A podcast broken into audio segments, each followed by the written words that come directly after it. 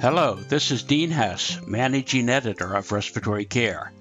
We are pleased that this month's podcast is sponsored by Masimo. At Masimo, your patient's safety is top priority. Always be ready for what's next with Masimo Patient Safety Net. Powered by clinically proven Masimo SET pulse oximetry, Patient Safety Net centralizes the display of continuous high-fidelity patient data and delivers alarm notifications directly to care providers. Combined, this system can transform a care area to provide another layer of continuous monitoring. Data collected over ten years at Dartmouth-Hitchcock Medical Center found that use of Masimo SET and Patient Safety Net helped reduce I C U transfers, rapid response team activations, and costs in multiple published studies. Discover how Patient Safety Net can help support both your patient and care team needs. Visit Masimo dot com to learn more. Now let's proceed to this month's podcast. Hello, and welcome to the August Respiratory Care Editor's Commentary and Podcast. I'm Rich Branson, the Editor-in-Chief of Respiratory Care. This month's Editor's Choice by Cazoli et al. Evaluates the oral secretion scale as a method for determining non-invasive ventilation intolerance in subjects with neuromuscular disease. The study included one hundred thirty-seven subjects followed until death or tracheostomy over nearly a decade. The O S S evaluates an individual's ability to manage oral secretions. They reported that an O S S of one predicted N I V failure and the need for tracheostomy. Bendit contributes an accompanying editorial detailing the strengths and weaknesses of the study, including the long period of observation and potential for confounders introduced as physicians and practice patterns changed. But a score such as the O S S is needed to help make decisions for patients and families about the determination for a tracheostomy. Shea and others evaluated drug delivery during mechanical ventilation using a breath-actuated jet nebulizer on the wet side of the humidifier. In a bench model, they evaluated drug delivery with heated humidification and a bypass heat and moisture exchanger. They found that breath actuation provided a predictable dose regardless of ventilator settings or the type of humidifier. Don provides some insights into the use of inhaled medications during mechanical ventilation in an accompanying editorial. He describes the type of devices and the position in the circuit and how each of these can impact the drug delivered to the patient. Zeus Atac and colleagues evaluate the impact of tracheostomy stoma cleaning solutions on the incidence of stomosite infection in pediatric subjects. In this retrospective study, they reviewed infection rates in subjects who used either zero point two five percent acetic acid, sterile water, or sterile saline for twice-daily tracheostomy stoma care. Reporting on one hundred two subjects, they found that the acetic acid cleaning solutions reduced the evidence of infection by about a third. Terry Volsko's accompanying editorial highlights the importance of research in tracheostomy care, a topic that has an anemic evidence base. COVID nineteen continues to challenge our medical infrastructure and overwhelm critical care units even today. A proposed solution for ventilator shortages has been ventilation of two patients with a single ventilator. In a third paper in Respiratory Care that Respiratory Care has published on this subject, Kay Fitz et al. Described a lump parameter computational model evaluation of shared ventilation. The model predicted tidal volume distribution within ten percent of a previously published data in Respiratory Care across a range of compliance and resistance settings using both volume as well as pressure control. They suggest that matching patients based on a PEEP F i O two table could reduce concerns related to uneven distribution of ventilation during shared ventilation. Um, this continues to be an area of interest, but I think even to this day needs to be a last-ditch effort Um, after other resources have been exhausted. Cavazali et al. Found that extending the time from bronchodilator administration to assessment of bronchodilator response increased the yield of spirometry for the diagnosis of asthma in older adults.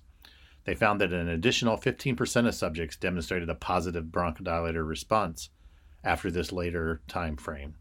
Late response was associated with patients who were older and those who were suspected to have asthma.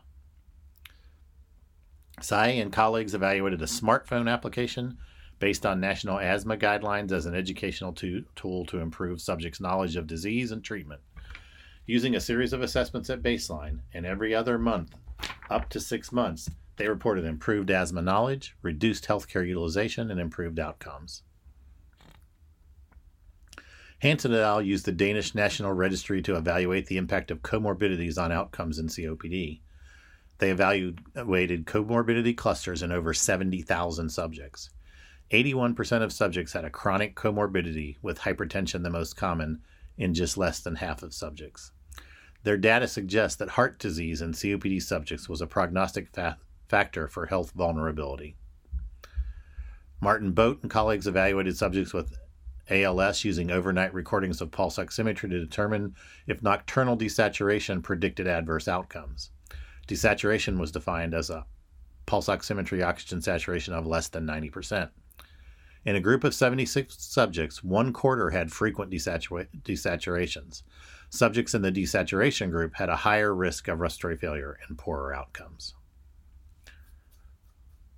Oichi and others evaluated the effects of manual rib cage compression on mucus clearance in a ventilated porcine model. Gas exchange, mucus clearance, and hemodynamics were determined following rib cage compression and in control animals. They concluded that manual rib cage compression and closed suctioning was safe and led to increased mucus clearance. However, there was no effect on gas exchange. Adiki et al. Evaluated the impact of high-flow nasal cannula on all olfactory function in subjects with respiratory failure. Subjects had olfactory function assessed before and after high-flow nasal cannula use. In thirty subjects, they determined odor threshold, odor discrimination, odor identification, and global olfactory score. They report that subjects with acute respiratory failure had relative olfactory dysfunction compared to healthy controls. The use of high-flow nasal cannula to relieve hypoxemia in subjects with hypoxemia resulted in an improvement in olfactory function. These data may have important findings now that COVID nineteen is often associated with a loss of smell, sense of smell. Rogerson and colleagues evaluated healthcare resource utilization in children requiring prolonged mechanical ventilation via tracheostomy. In a group of fifty subjects over a two-year period, they collected data on demographics, resource utilization, and outcomes. Their findings demonstrated that subjects with neurologic diagnoses had shorter hospital lengths of stay and lower hospital costs compared with those with respiratory diagnoses. However, there were no differences in outcomes in these groups. Chenot and others evaluated the ventilatory support of neonates undergoing operative procedures. Hyperventilation in neonates is associated with changes in cerebral blood flow and has potential important consequences. Hyperventilation was seen in one-third of subjects, and thirteen percent of subjects had severe hyperventilation with a P A C O two of less than thirty millimeters of mercury. This observational trial demonstrates frequent hyperventilation, but no harm in these subjects. Lew et al. Evaluated sequential application of non-invasive ventilation after early extubation in subjects following repair of aortic dissection. This study used a historical control followed by a treatment group receiving early extubation in subjects who failed their first spontaneous breathing trial and sequential N I V use. The N I V group had a reduced duration of invasive ventilation and I C U length of stay without any change in reintubation rate or other important outcomes. Tran and colleagues performed a retrospective cohort study to evaluate the impact of ambulatory status on disposition and outcomes in subjects following prolonged critical illness. Over a four-year period, ambulatory subjects were five times more likely to be discharged home than subjects who never were able to ambulate. The authors suggest that early mobility should be emphasized to improve outcomes. However, severity of illness may preclude mo- mobility. Volpe and colleagues provided an invited review on airway clearance techniques in mechanically ventilated patients. They review strengths and weaknesses of ventilator hyperinflation, expiratory rib cage compression, a positive end expiratory pressure to zero end expiratory pressure maneuver, the PEEP to ZEEP maneuver, and mechanical insufflation-exsufflation techniques. In addition, they describe the use of electrical impedance tomography to monitor regional secretion displacement, lung aeration, and regional lung mechanics. This new monitoring technique gives us a good opportunity to look at the secretion removal techniques that we've used for decades to determine which ones are valuable. Figueroa et al. Provide a systematic review of inspiratory muscle training in C O P D subjects and Martin and colleagues provide a narrative review on the impact of hyperoxia in critical illness. Finally, Gackle et al. Provide a narrative review of the impact of oral health on lung function. They describe common dental conditions and potential mechanisms by which poor oral health may contribute to lung disease. We appreciate you subscribing to the Respiratory Care po- podcast. And as COVID nineteen continues to grow in the South and in the West, um, we wish you the best of luck and to be safe. Thank you. To receive the content of this and past issues of the journal, visit our website at w w w dot r c journal dot com. There you can also subscribe to receive podcasts of future issues.